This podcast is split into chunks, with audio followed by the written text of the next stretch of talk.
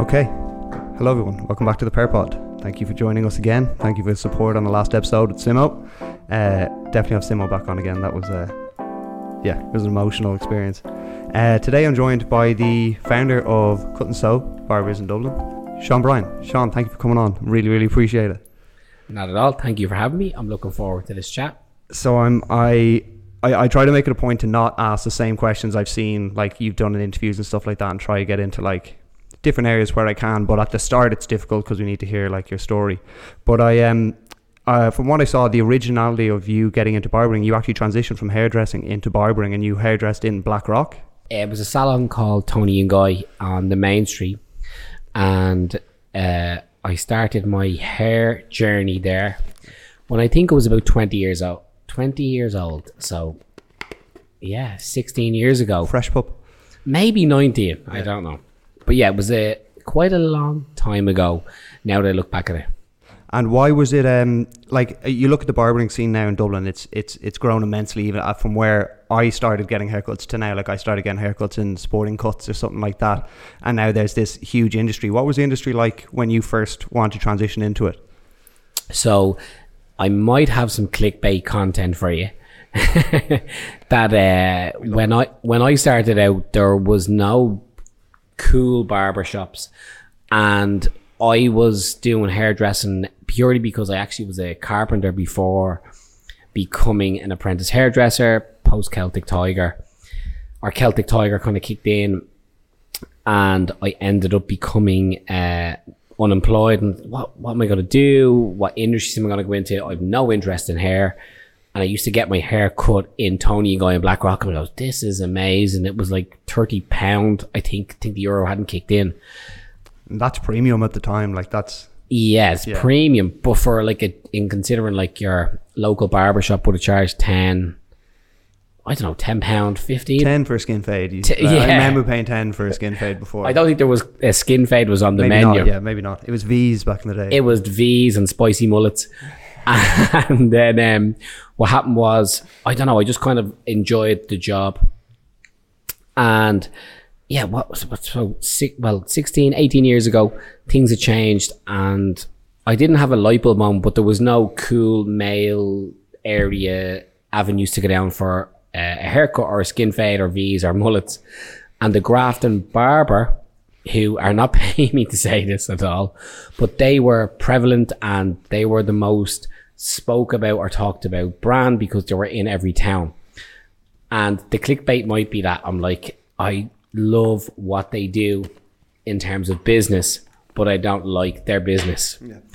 And they were in every town. I was like, God, everywhere I go, I see a Grafton barber. Every town I pop into, every area I go to.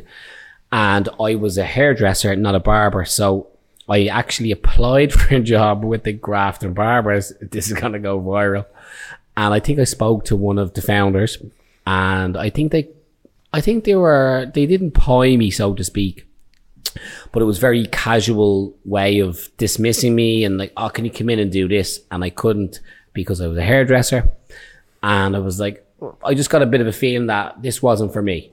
You know, it was the way it was done. It was a phone call talking to, to me, this big, huge brand. And I was like, wow, okay. I kind of was actually a bit excited that I spoke to one of the owners and I'm sure that they will hear this. And I was like, I was very appreciative that they got back to me and said, can you do this? Can you do that? And I couldn't actually probably do what they were asking. I couldn't do fades, which is probably what cut and sew is most known for the skin fade. wild, isn't it? It's wild. Yeah.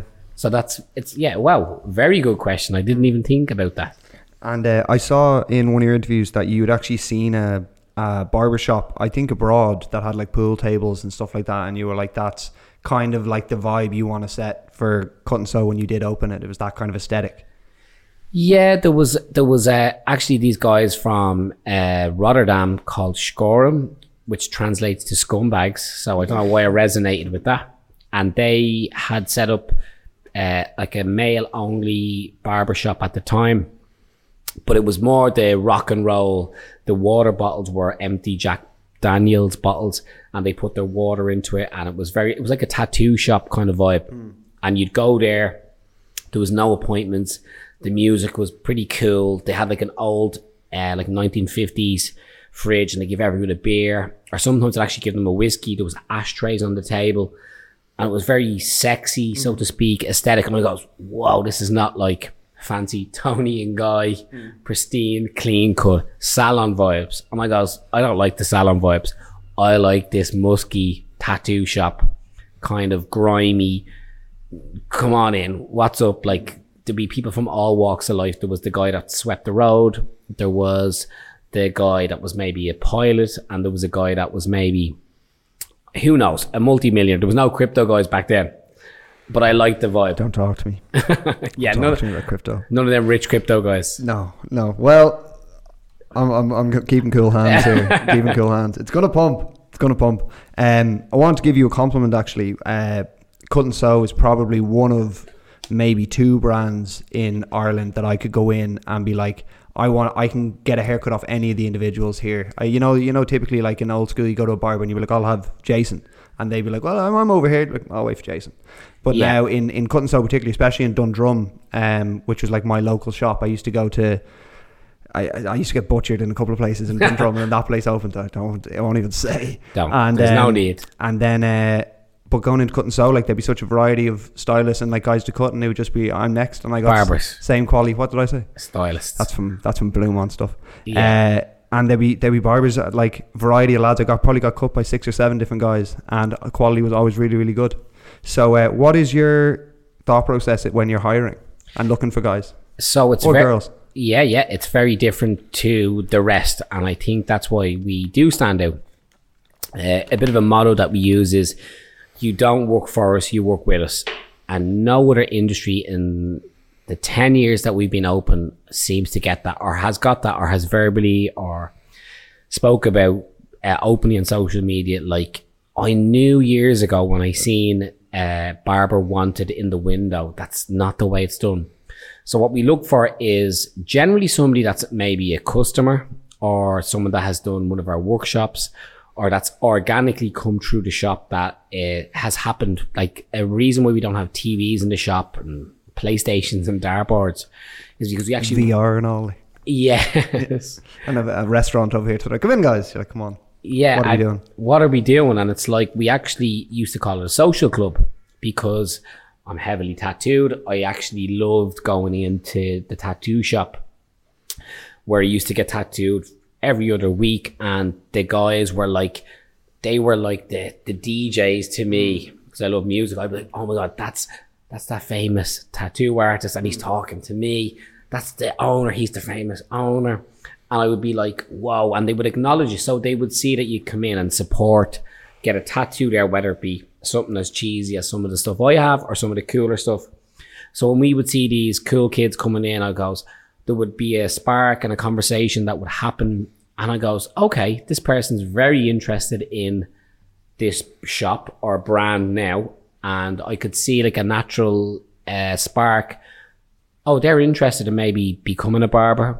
They like what we do. They're in here every week and they mightn't have the nudge to say, is there any jobs or how do we go about it? So we created an academy, which was kind of a nice way to, to, to get to know them and have that awkward conversation. And it's, um, it's something that's s- stuck to us or stuck with us over the last 10 years that we do an academy every month and anyone that comes in and gets a haircut we kind of have a very open conversation to see if they want to to join the cut and sew family and lo and behold without blowing our own, own horn we become the largest independent barber shop in Ireland in Irish history never it's actually never happened by a milestone so I, I'm very humble but I'm also very proud Well done. That's huge.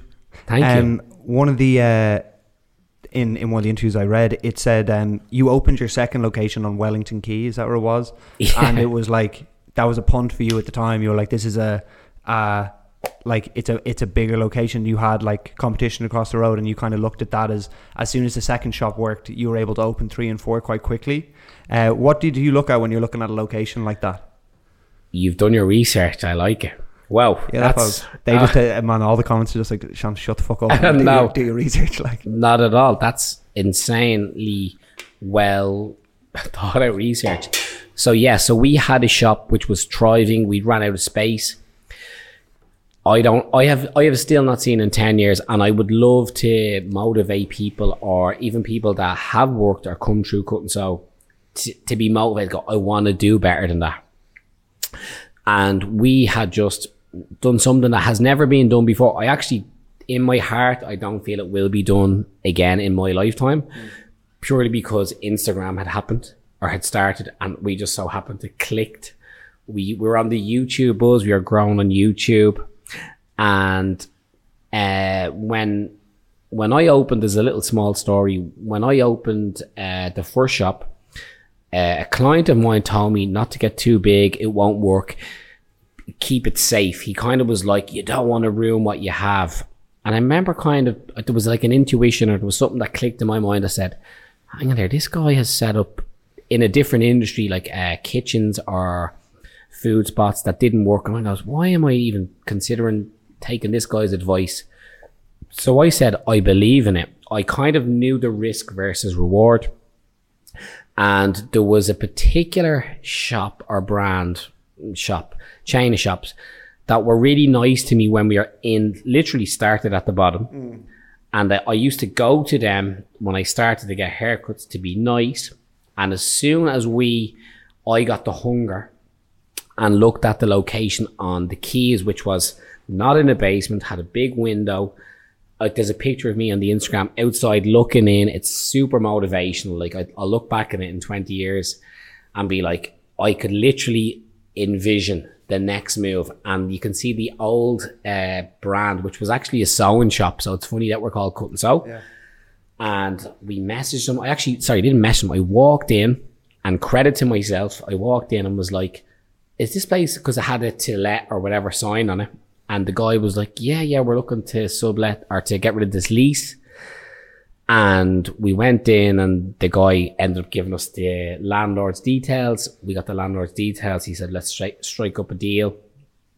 And cut and sew on the quays became the biggest boom ever. Mm. So the biggest risk we took was going from one shop to two, which anyone that listens or watches this will know the struggle is the in any business probably, but I only focus mainly on me is that going from one to two is the hardest step you can make. And I, I even from our conversation, I would love people to get that snippet to be like, whoa, like when you have something that's working perfect, to then risk yourself going from one to two to diluting the magic quality.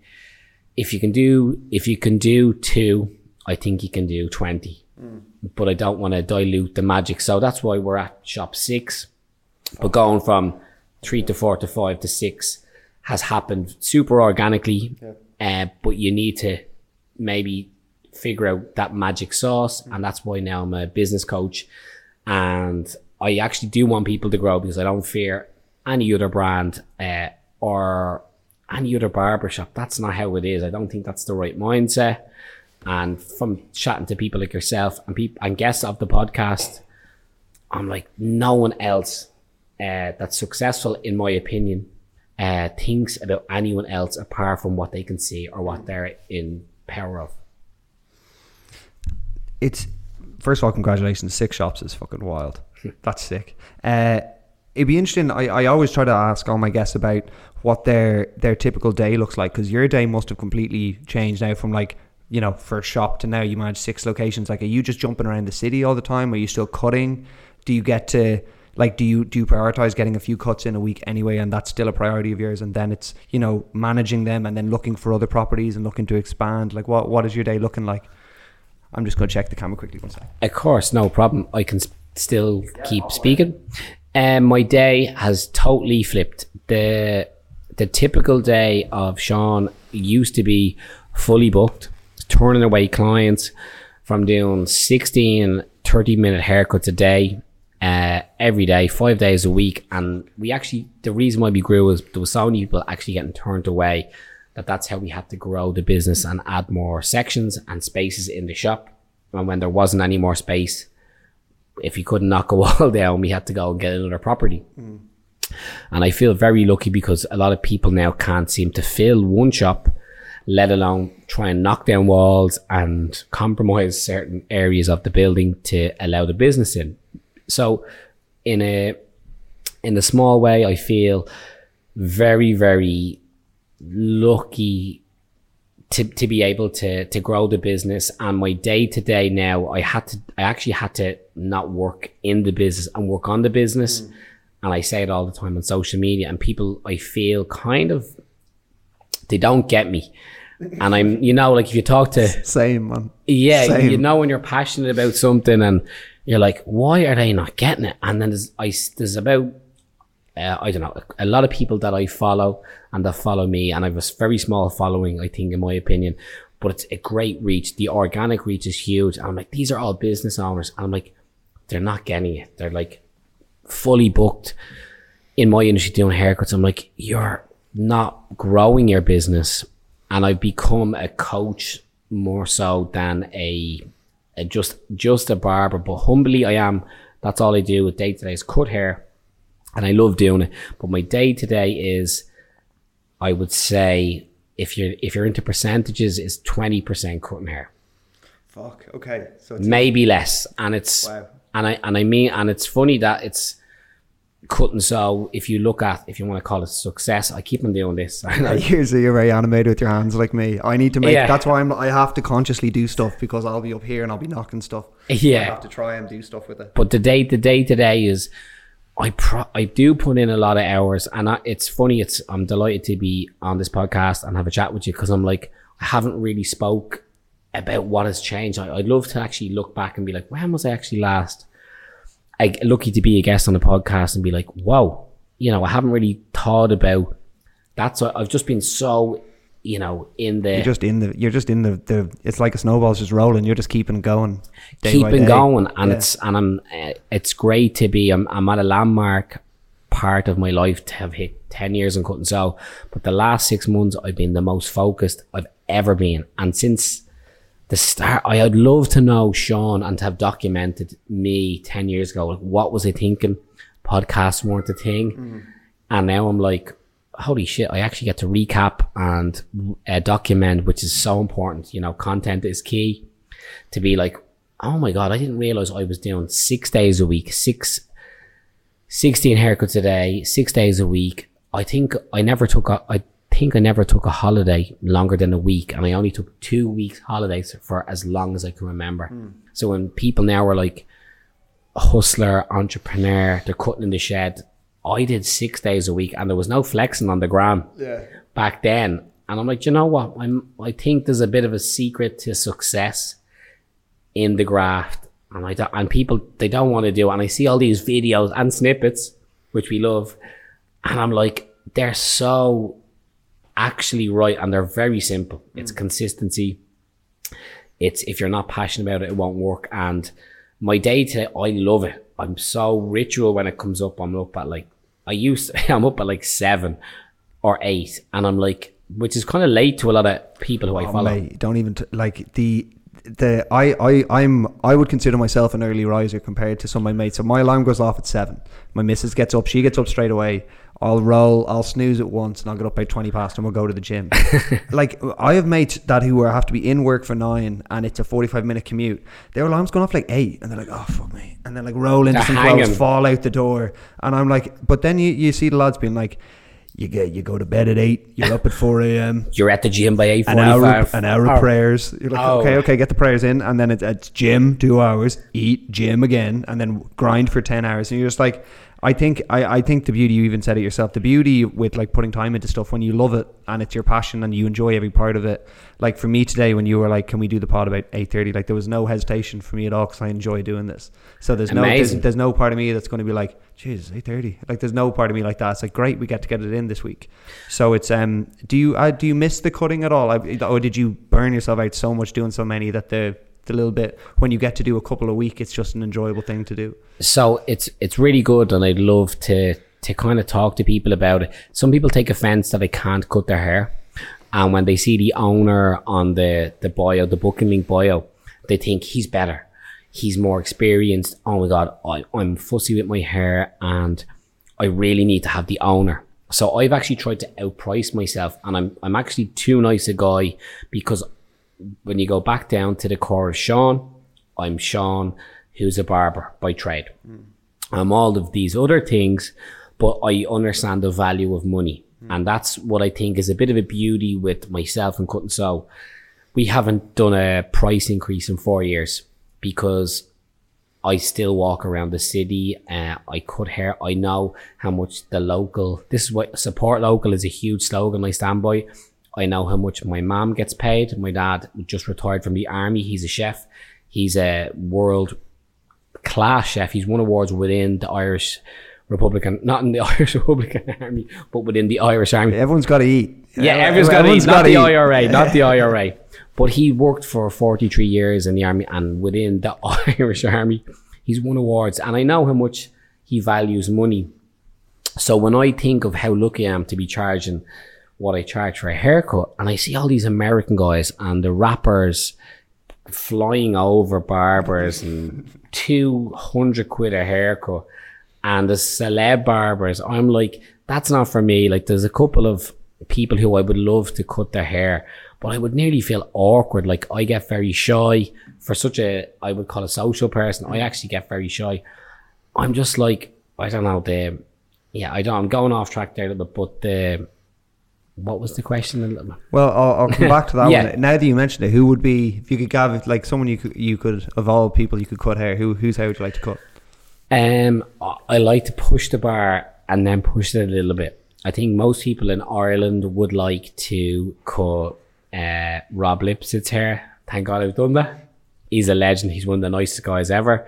Dermot Kennedy, I've cut his hair years ago. uh, Humble beginnings, super nice guy. He, I think, goes to a guy that used to work uh, with us, Jay, who's a lovely, lovely guy. Um, but then I think who's bigger? Like McGregor, I'd say it's mixed opinions. I'd love for this to hit McGregor and be like, you know what, kid, pop over or whatever, pop at 12. But I want to think bigger. I want to think David Beckham. I want to think uh, Leo DiCaprio. That's a big Beckham would be a lovely one because Beckham. he's got beautiful hair, man. Oh, He's got. I just think Beck. Look at the tattoos. I I was a massive football fan as a kid. I think, like, who would I think is a nice guy? Like Tom Hanks, mm. Leo DiCaprio. Like, yeah, Leo DiCaprio. I think I I can see myself getting into film and styling hair, because someone someone seeing what we do and go, oh my god, this Irish this Irish guy. I feel like not Mark Wahlberg. I feel like that would be a nightmare. I couldn't come over at three forty five. yeah, he'd be like, yeah, three forty five haircuts. I'd be like, I'm just awake, Marky Mark. so I don't know. Yeah, Beckham. Even yeah, Beckham, not the kids. I think David Beckham is a, is is someone. Leonardo DiCaprio. Let's put it out there. What would your? Uh, I always find it interesting because every barber kind of has different answers. What's your perfect amount of chat when you're cutting someone's hair? Like if you're cutting Beckham's hair, if he just wants to, like if he's just looking down at his phone or he's just chilling, are you just chilling for the whole thing, or do you? No. would- you know, you'll, you'll, A you'll million percent no. Yeah, yeah, yeah. I'm like, no, if anyone that is a client of mine or knows me, and it's not to my detriment, to to my success, it's like I make, and I you should make the person in the chair feel like an absolute VIP, regardless if they are a VIP or not. Sometimes the biggest uh, personalities and the most successful or famous people in the chair are actually the nicest. And I think they don't want to talk about what it is that they do. And if it's music, if it's sports, if it's entertainment, I think you bring it down to a personal level. And anyone that I've uh, had the pleasure of cutting their hair they like to talk about the day to day stuff. So I keep it easy breezy. You know, if you get Michael Jordan in the hair, well, in the chair, he's no hair. He's Be- bald. Be, be a quick cut. It'd be a quick cut. You're not gonna go like, oh my god, I seen that Netflix documentary. Like, uh, tell us about that. So anyone that's in the chair, I think, make them feel like like a regular person, and I feel like I'm a regular barber because, like, oh, you know, that's you're paying me to cut your hair. You're the same person as the next person, and I treat everyone the same. It's all the same price. You know, it's it's a it's a very humbling experience. So that's why the celebrity barber thing. If somebody was saying, "Can you come out to my house or hotel to cut my hair for a thousand euro?" I'd probably consider for a ah, thousand jump euro for a grand. For a Like, I'll be there, mate. I'll Yeah. be there. Don't you worry. And there's a, there's a few people that'd be like, but but I actually really like the people who are quote I don't keep doing this quote unquote famous or wealthy. You know, they pay the same price or they tip. You know, it's mm. it's it's very nice. And there's no one. There's one or two people in Cut and Sew that we don't charge, but they give us more, like very few, and it's it's actually out of. I don't know. I just think thank you for coming in. Mm. The people I won't name names, but the the barbers in the shop that cut the hair, like, oh my god, I can't believe you came in. That's amazing, and I think that's worth more than the price we charge for a haircut. Ryan Tubridy. No, tubs, never Tubs. tubs. He's got a. I'm I try- would like to do. I wouldn't feel nervous doing tubs. He's got a. He's got. A, he's got a lovely like, flicked back look, little quiff. You Little get to, you get to play with a little bit. Yeah. um, in terms of uh, just this is just interesting for myself. You you spoke in. I don't want to keep. I keep saying interview, but it was an interview. Yeah. Uh, you spoke about how you saw like haircuts in like Mad Men that kind of was like inspiring your idea for Very cuts. much so. And like, what other? I'm, I'm just thinking for me, like shows that I watch, obviously like Peaky Blinders, Brad Pitt and Fury. Do you remember like the You've done your research. yeah, like that. So that one for me, when I saw Brad Pitt and Fury with the skin fade and then brush it back, I was like, that shit is. And like I had loads of mates trying to do it. My hair's too thick to get the the quiffness back. But um, what other ones did you see that kind of were like trends or shows you saw that kind of inspired new looks? Um, there's a movie coming to mind, which I can't think of now. Bruce Willis is in it. Milla Jovovich is the Fifth Element, Yeah. and Gary Oldman is the guy in the movie that has the craziest hair. Chris Rock, Chris Tucker, excuse me, uh, has these crazy hairs. Like when I see a movie, uh, I'm automatically drawn to the hair and the styling. And I think Jean Paul Gaultier designed all the costumes in Fifth Element. Bruce Willis, I think, had hair in it, but not good hair. So I'm a big movie fan. I love movies. Anyone that knows me knows I'm in the Stella every other week. I'm in the Stella on Sunday morning to watch The Goonies at 12 o'clock. Girlfriend is like, we're going to the cinema at 12. Like, you're getting me up on our day off. I'm like, yep. And she's like, cool, okay. So movies to me, like anyone, uh, I love Prohibition era films, which you've kind of covered. Uh, what is the TV show Boardwalk Empire, which is Michael Pitt actually has the more iconic slick back pre Peaky Blinders. And any hair nerds will know he had the zero on the back and sides. He kind of has these fish lips, blondie kid at the time, and it's like really, really greasy rocker. Like mm, doesn't give a shit. Like Russell, like one of those brands. Like those, Russell. yeah. And they love it. But Peaky Blinders is now the really good TV show. It's not my favorite, but um, yeah, Mad Men was a great example because I used to go to a shop called the Waldorf on Westmoreland Street, and I used to get the the pomade slick back haircuts, but it doesn't suit my forehead, which is a six head. Yeah. Uh, what time were we at there? Yeah, we'll just reset the cameras quickly, lads. Be back in one second. Okay, we're back. What's going on? Sorry about that. Uh, people are probably getting tired of me having to cut every 30 minutes, but it's the world we live in, and I'll upgrade the gear one day. Uh, so, in in terms of you've you've talked a lot about you didn't have any kind of I guess uh, this you can correct me if I'm wrong. Yeah. it seems like you've almost got a a, a blissful I don't want to say naivety, but just a, a confidence that things are going to work out, and if you put your time into it, it's going to work, and you don't overthink about the potential negative implications of a decision you make, and you're like you have full faith in yourself that you can achieve what you want to achieve. Would you Would you agree with that? what's coming to mind straight away is when I started out, I cut hair, I made a good wage. And to anyone that is just a barber or that cuts hair, cutting hair for the amount of time that you do is, I think it's a good, it's a good wage. It's an honest wage. I think of myself when I go back to Sean that just cut hair like a bricklayer or a carpenter, a tradesman. You know, it's, I don't think it's, or a craftsman an electrician, a mechanic, and my dad always goes, "How do you have so much like self belief?" And I goes, "I don't if it's self belief, but I'm like, if it all failed tomorrow, I could cut hair. Mm-hmm. I have the skill set to cut hair and to make a good wage per week. So anyone that is just cutting hair every week, that sees all these like flexes and bling or whatever you want to call it, like that's all that's irrelevant if you're happy and content and you work, you know, 48 weeks of the year, you get four weeks holidays paid for by your employer and you're happy and you can buy a house, you can buy a car, you can do all that. I don't worry because if one shop didn't work or failed, so what? Like I can still hair, I can still live, I can still like rent, maybe not rent somewhere that I want to rent, but I can just cover my costs. And it's I don't know, it's I, I like to keep grounded to that moment where I'm like, I'm still a barber or just a barber. And we did a documentary called Not Just a Barber Shop when we hit five years uh, in business. And I goes, you know what? It's a nice time to document the success, if you call it that, at the time. And then the 10 year party we just did, we did a, a barber event, the first of its kind in Ireland. It sold out. We sold out the Sugar Club. We probably could have sold it out two times over. And that has now sparked us to do an annual show. And we're looking at the same venue and another venue to accommodate the traffic. And it's, if that, if it didn't work out, I would be happy cutting hair like I do some days of the week in cut and sew. And for all went tits up, I got, I'd work, I would work elsewhere, but I would want a good wage.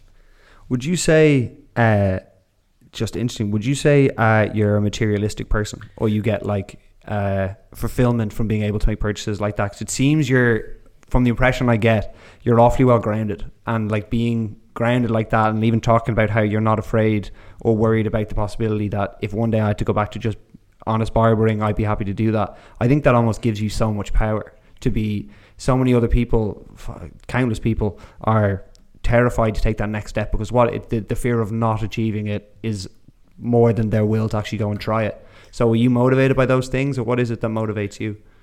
Whoa. Insane question. That's That, insane. that was a, that was a mouthful. that was a mouthful. So, whoa, no. And you know what? As a kid, we all wanted the best Nikes or, in my case, Lacoste tracksuits or whatever it is. Fuck yeah. I know, like that's, I'm an OG now, I'm 36. I had a camouflage double New York Yankee one that I wore all the time. I was it was horrific. It was tan, like tan camouflage. Mark, font. Marc Ecko K Yeah, Swiss. that was big. I had the That was fake, I had the fake bling watch with the, I think I got a Moore Street or Henry Street. Go to Argos and get one of the pendants or something. Yeah, Like, get it. half price jewelers. Shout out to anyone that's my age.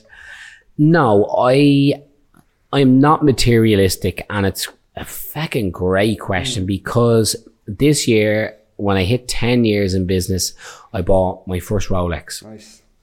and it's a very humble watch, and it was I never my most expensive purchase for anyone that sees it. I might be like, oh my god, like even piece of clothing. I bought the odd Stone Island piece. Uh, never bought Canada Goose or Moncler, or I actually bought a Gucci T-shirt about four years ago, and it was three hundred euro. And I remember buying it. We were in Zico. It was a Christmas party. I was like, "Oh, what do I buy? I want to look It's Got Jaeger all over it. and. Fuck. the the, thing, the label fell off. I was like, I was green. It just said Gucci. Was the biggest Gucci t-shirt I've ever seen. And I remember thinking, is this what success is to me? And it, it so wasn't. And I see everyone doing this. And it, as a matter of fact, I don't wear many big labels, if any. And, um, I always said a Rolex isn't for me, a Range Rover is for me, or fancy cars. And then my thought changed because there's a lot of milestones you get to. And then when you surpass them, which if you're lucky enough to surpass, you're like, okay, what's next? So I see why people might want the fancy car, the fancy watch, the fancy house. It actually doesn't matter to me. And I had a conversation today with my best friend and we were looking uh, at a jewelers. We were just we are in Dun Laoghaire. Uh, a friend of mine, Jono, uh, has I have two best friends, but Jono was there and he was looking at a, a watch, and the watch was 150 quid, and I goes, "It's a beautiful watch." I've never I bought a Gucci watch years ago, and it was 795 euros. But I actually used uh, some of my One4all vouchers towards, and I was like, and I felt like I actually felt like that watch was the most expensive Rolex. So it, to me, it represented something that I'd worked hard for. I knew how many hours I'd worked to make to, to purchase that watch. And I was like, I felt great. But then as I've grown in business or hanging around with super um, successful business owners, I've changed my circle massively in the last year. I'm like, okay, it's it's not like a status symbol. I I got the the Rolex that I liked. I went into Cullen and Co. and into Charlie. Shout Is out. that a nice day? It was it was It's a nice day. it's a nice day. Swiss Watch Club. We might get a snippet and Charlie might give us a discount. Did you know what you were getting going in, or were you like, I'm going to go and No, I went in and got. Flirt with me. I went in and was like, uh, well, totally. I was like, this isn't my pay grade, and he had a chat with me, and it was it was an experience. It's like anyone that's flown. F to me, a, a monumental moment was flying business class, and I haven't flown first, but I I whatever. I'm not too keen if I do, but if I do get the free upgrade, I'll be happy. But when you go first class, anyone that has done it or has been upgraded knows it's very hard to turn right on the plane when you go to economy or premium economy when you've had the champagne or orange juice when you go left. I only go right, man, and it's always it's Not al- at all. It's We're- always a fucking bodybuilder and his wife in the two middle seats. You're like, ah, and then you have to like, I actually because I booked the window seat. I'm like, that's I always get it. I'm not moving. And I get you get the people who are like, I'm like, you have to be like, excuse me, I think you might be in here, uh, and you're like, am I gonna? Do I have to move? You're like, well, kind, kind of yes. And like I'll say it because the middle's the middle's not happening for me. Not happen. But but sorry, yeah. To like no to to me, I've actually in the last couple of weeks, I've sold some of like the old like Stone Island bits I've got or Arc'teryx or whatever brands. I'm just like I don't I don't need much, so I'm I'm not massively. And sorry to, to get back to the story today, I was looking at this watch, and a thing I do recently on my Instagram stories is actually any client that's in my chair, if I feel comfortable comfortable enough to ask them, I goes, "Can I have a look at your watch?" And I post it whether it's an OG watch. I had a client of mine had a 20 grand watch on, which to my knowledge the most expensive watch. I had a guy that was like, "This is like 50 euro." And so I kind of want to start a trend of just showing clients what watch they're wearing. And I got I got this particular watch as a symbol to me of like, you know what, I- have uh, enough funds or it's just a land. It's like a landmark. Ten years in business to buy a watch that is on the cheaper scale of Rolexes, by the way, to just be like, you know what, I can be in this part of the club because I, I do think of myself as a success. I think not enough people are too like, oh no, no, no. And it was like, it wasn't a status symbol. I don't flash it. I don't try and be like, I don't get the, it's the, the least blingy watch, you know, How you doing, lads? That's it. There, you need the time. and it's like I've, I'm doing driving lessons at the minute, and I'm like, of course, I could hire, purchase, or rent the flashiest car or Range Rover or G Wagon. And I'm like, I think I'm a bit more humble than that and grounded too if I lost it all. What's good? And I'm only starting to become a businessman 10 years in because I've messed up, I've lost businesses. You know, I've been in bad situations, but I'm very lucky to have um I think the the DNA that I do from my mum and dad, hardworking, nothing was handed to me, self made. And I'm like, I was even thinking today, back to the story for the third time, I might sell the watch. I don't really need it. I felt just as good, if I'm honest, with the Gucci watch, hmm. you know, which was like so little, so like such a.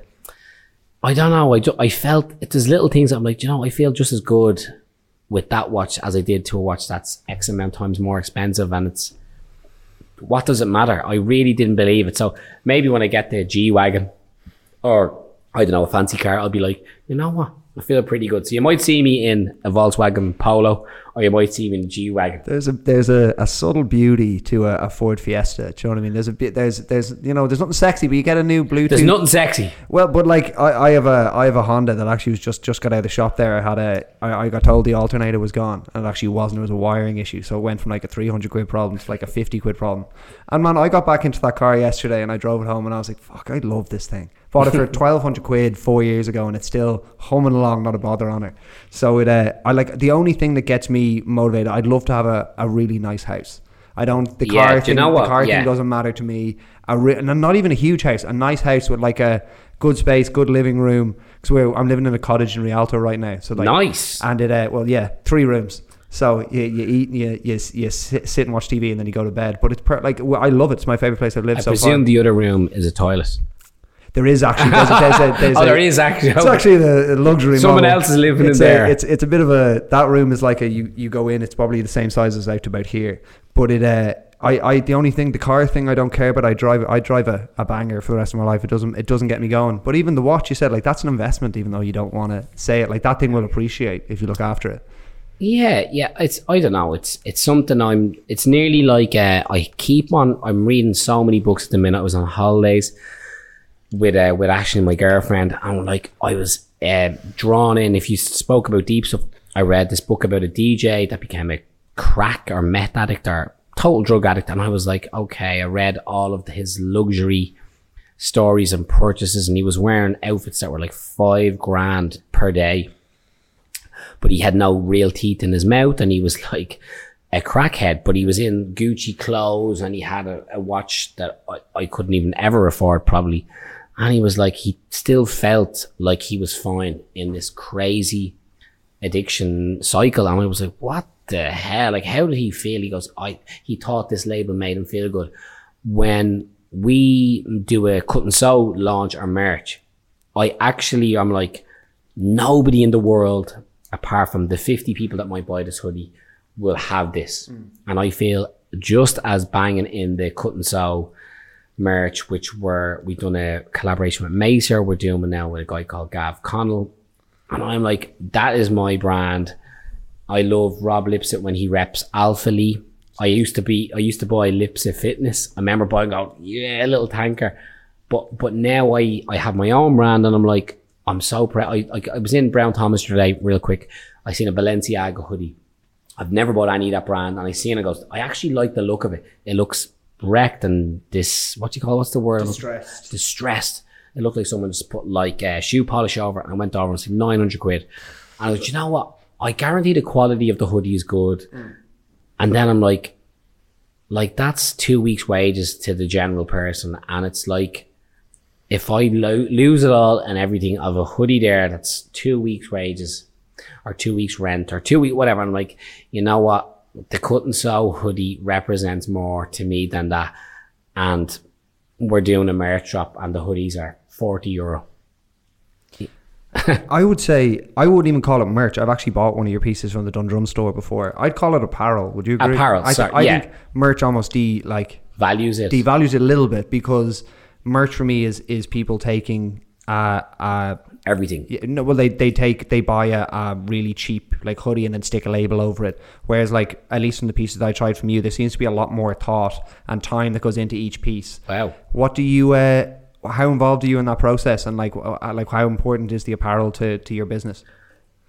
Man, you are smashing it. I'm like, I've had two points. I don't know how this is going down. I'm- we're probably I'm- not even recording, are Could you imagine? No, no, I'm fucking horror. I've had a few horror stories of that, so it's recording. Um, yeah, I would love to be like, I love, I love Kanye West in so many ways and then in not so many ways. And I see snippets of him working in like a ranch in, like, not Ohio, but Ohio's coming to mind. I think it's Wyoming Utah. or Utah. Utah. Yeah, he loves it. And I'm like, this lunatic, if you want to call him that, sorry if anyone's a bit of a snowflake. But I, I mean lunatic in a great way. I'm like, this guy is standing on the desk. He's a team of people around him. And he's just like getting what's up here into the physical world, designing shit, playing music. He is like one of the greats creatively. Might, as we watch his documentary, might be a little bit unwell. But are, probably one of the the most creative people of our generation, one hundred percent. I don't even buy Yeezys. I actually bought fake Yeezys years ago. Funny story. Ter- terrible fakes. But I'm the process to me is like it's a creative process. I used to do graffiti, and I'm in. I'm not in Brown Thomas all the time. Brown Thomas is a luxury. If you're there once a year, you're lucky. And I, sometimes I don't even go in once a year. I like to go in a window shop. Shout out Fifty Cent. But I go in and I'm like, eh, okay, I might treat myself. It feel good. But I think people need to normalize with the brands they support. And it is important because now that I'm in a position to A, create hoodies, t-shirts, apparel, everyone that has bought a t-shirt or a hoodie or a tote bag or a candle or even wax, I'm like, whoa, like I would love to know the number of people that it has reached that has purchased something that says cut and sew on it because it's the power of the brand And when I design a new product, excuse me, I had a point before this as well as you know. When I design a product, I give I I sketch it out and I have a reference and I say I, okay, and we always accredit the artist and designer. I'm like, you know, it's not really a collab. You pay them for their artwork, and because they don't, it's not as you said, it's not merch.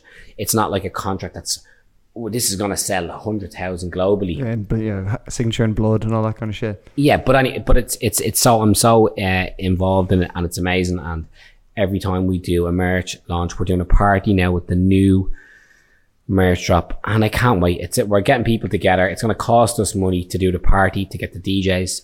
We might get a sponsor from a couple of drinks companies or something, and I'm like, it's like a creative process that to me uh, enriches the brand.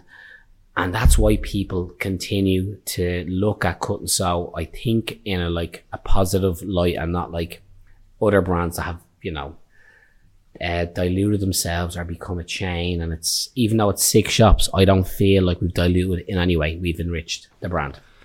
If I could give you three cities around the world that when you're done, you, there's a cut and sew in those cities, what would they be? New York, um, Spain. I don't know what city in Spain or like islands, but are we saying Marbella? Is that a city? Yeah, I'd I say so. but that might uh, that screams. If you went to, I went to Madrid for a weekend. I was gonna say Barcelona. Madrid, well, I haven't been to Barcelona, but Madrid was fucking beautiful. It was, and it was very New Yorky. There was like you go down the main street, it's the big LED screens, like New York. I was like, Jesus Christ, it's like a proper metropolis. So that would be a, I think that- I think Madrid. that- yeah, yeah. De- New York's gonna happen actually, regardless. Like it's gonna happen if it's a cut and sew or a derivative of that or like a vision. I've so many friends and contacts there, and it's actually been spoke about so many times. It it should be like you know what I mean. It's like it's such an amazing story formula, and I believe we're the best at what we do. And then I'd like to keep maybe one answer, like to you know what, to let's see where I travel next. I'm in New York in November.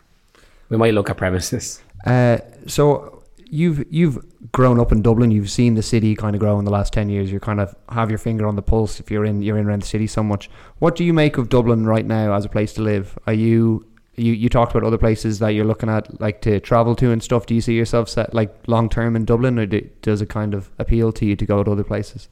Um, myself and my partner, we live in Temple Bar. It's it's not pretty at the minute. Like it's really bad. I hate to be to say that, but it's not. It's not the same. There's a lot of pockets of beauty, and it's it's grim.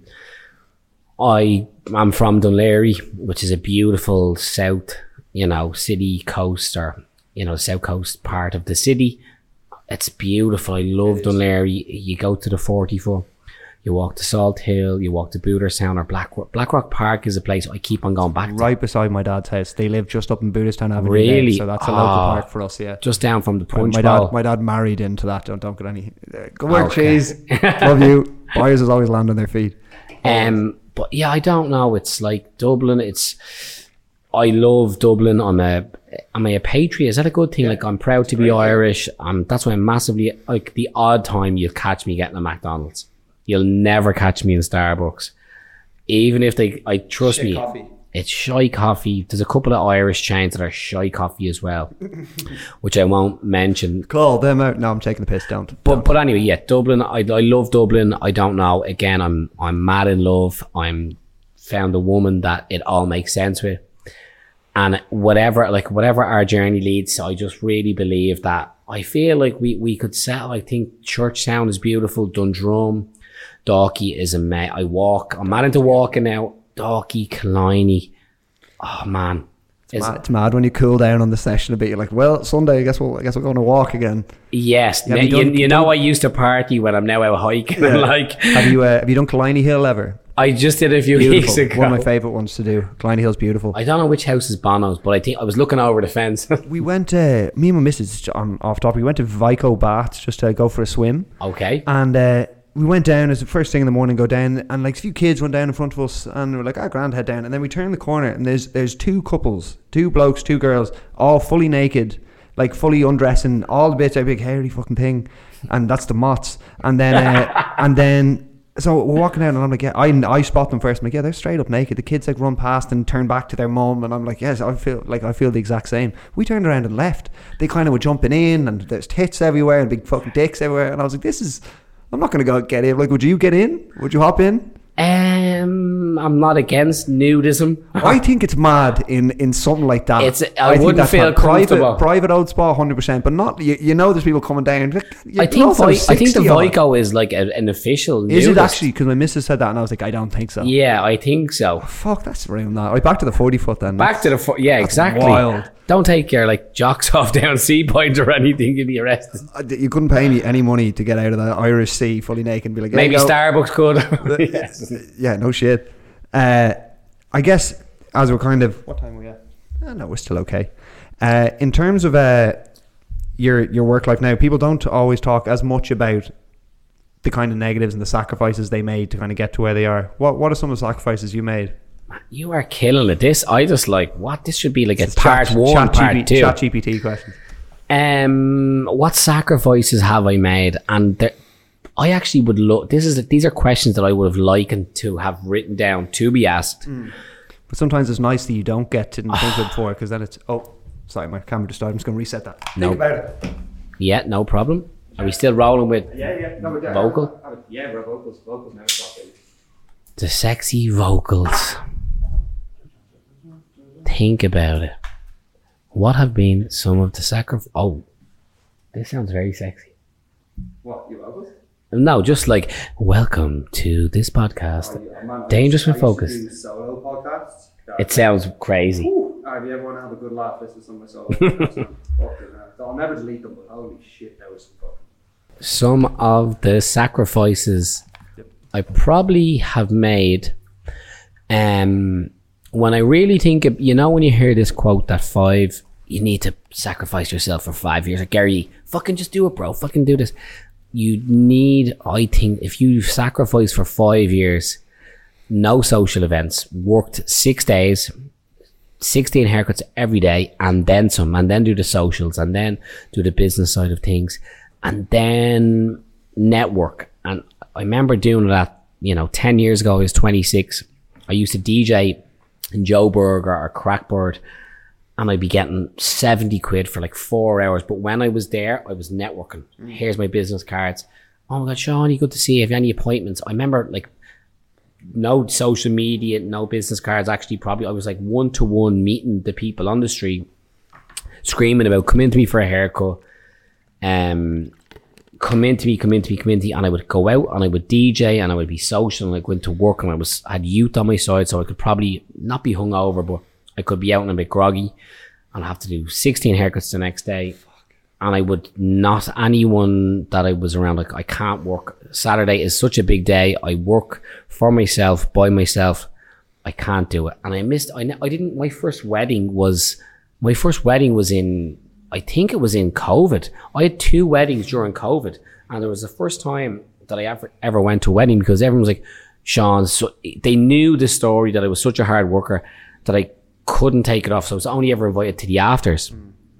So I'd never been to a wedding actually in, and no one in my immediate family is married anyway, and I'm the eldest of six boys. So I was like, yeah, Yeah, your fucking parents worked hard. I'd say, Jesus Christ, six blokes. We've my it's just me and my brother. and My mum's worn out. Like so.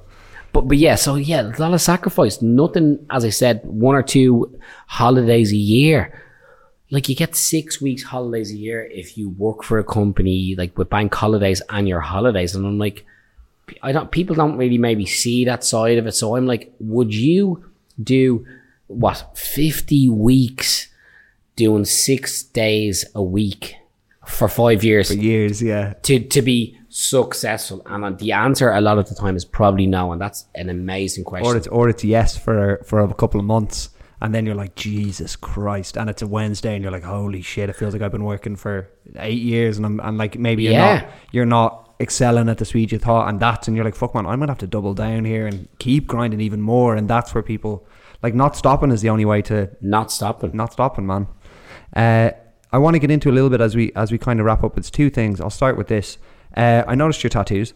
Yeah. Um, a lot of you see a lot of barbers now. They're you know it's doubling as piercing, it's doubling as tattoos, it's doubling as a cafe. Do you have any vision of cut and sew? You know, having a, a tattoo shop downstairs you could go in, or are you, you're yeah, you're barber straight up. straight up no it's it's it's funny enough i had a client my last client yesterday is a tattoo artist in a, a spot that has shut down the barbering and for a long long time I, I they're super successful now in the tattooing that none of the guys there want to it's it's there's too many options. I love a separate coffee shop. I think that's something that's gonna happen because I love coffee. My dad obviously is just retired.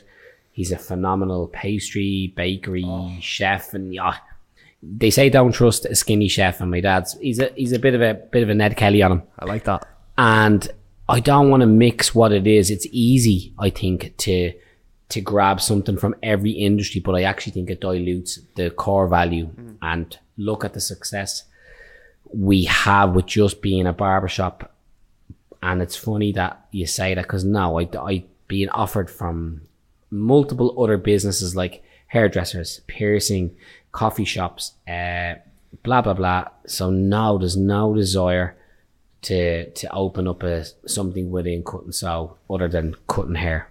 What's uh what's your favorite dish your dad would cook for you? Um, he does a roast chicken with this crazy homemade sauce, roasted vegetable, roast mash, not roast mash, roast potatoes, and like this mental creamy mash.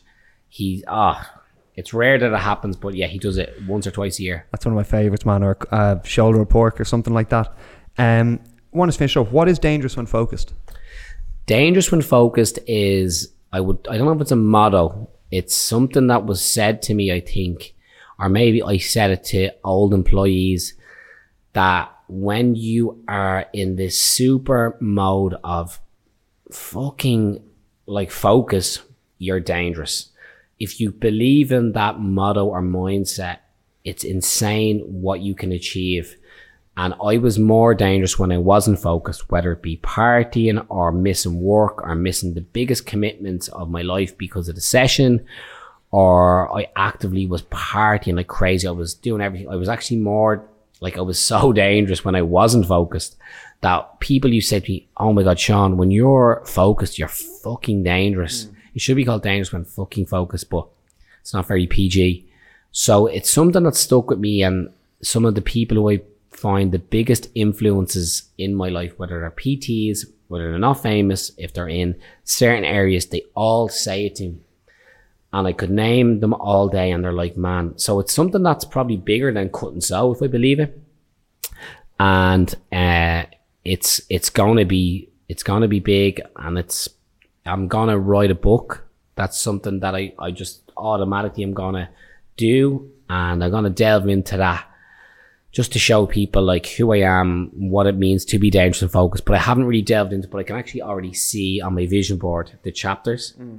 And it just means anyone that really focuses on one thing can be fucking dangerous. So I don't know if that answers the question, but It does, and I'd uh, I'd be excited to read that book. Would you try and write it yourself, or would you try and get like someone Oh, to come yeah. in? Yeah, yeah, good man, Yeah. good man. I think that'd be great. Uh, listen, I don't want to take up. It's fucking nearly ten o'clock on a Friday. You've got better things to be doing. not at all. Um, what's your plans for the weekend? Then we'll wrap it up. plans for the weekend are my I'm working tomorrow. I've got I've a one to one coaching session in the morning. I have a couple of haircuts then in the early afternoon. Then I have a one to one business Zoom with a client from the UK. Then I have a staff member leaving, so I'll have to buy him a pint or two. Then I'm meeting up with my one of my business partners for a quick catch up, pint or two.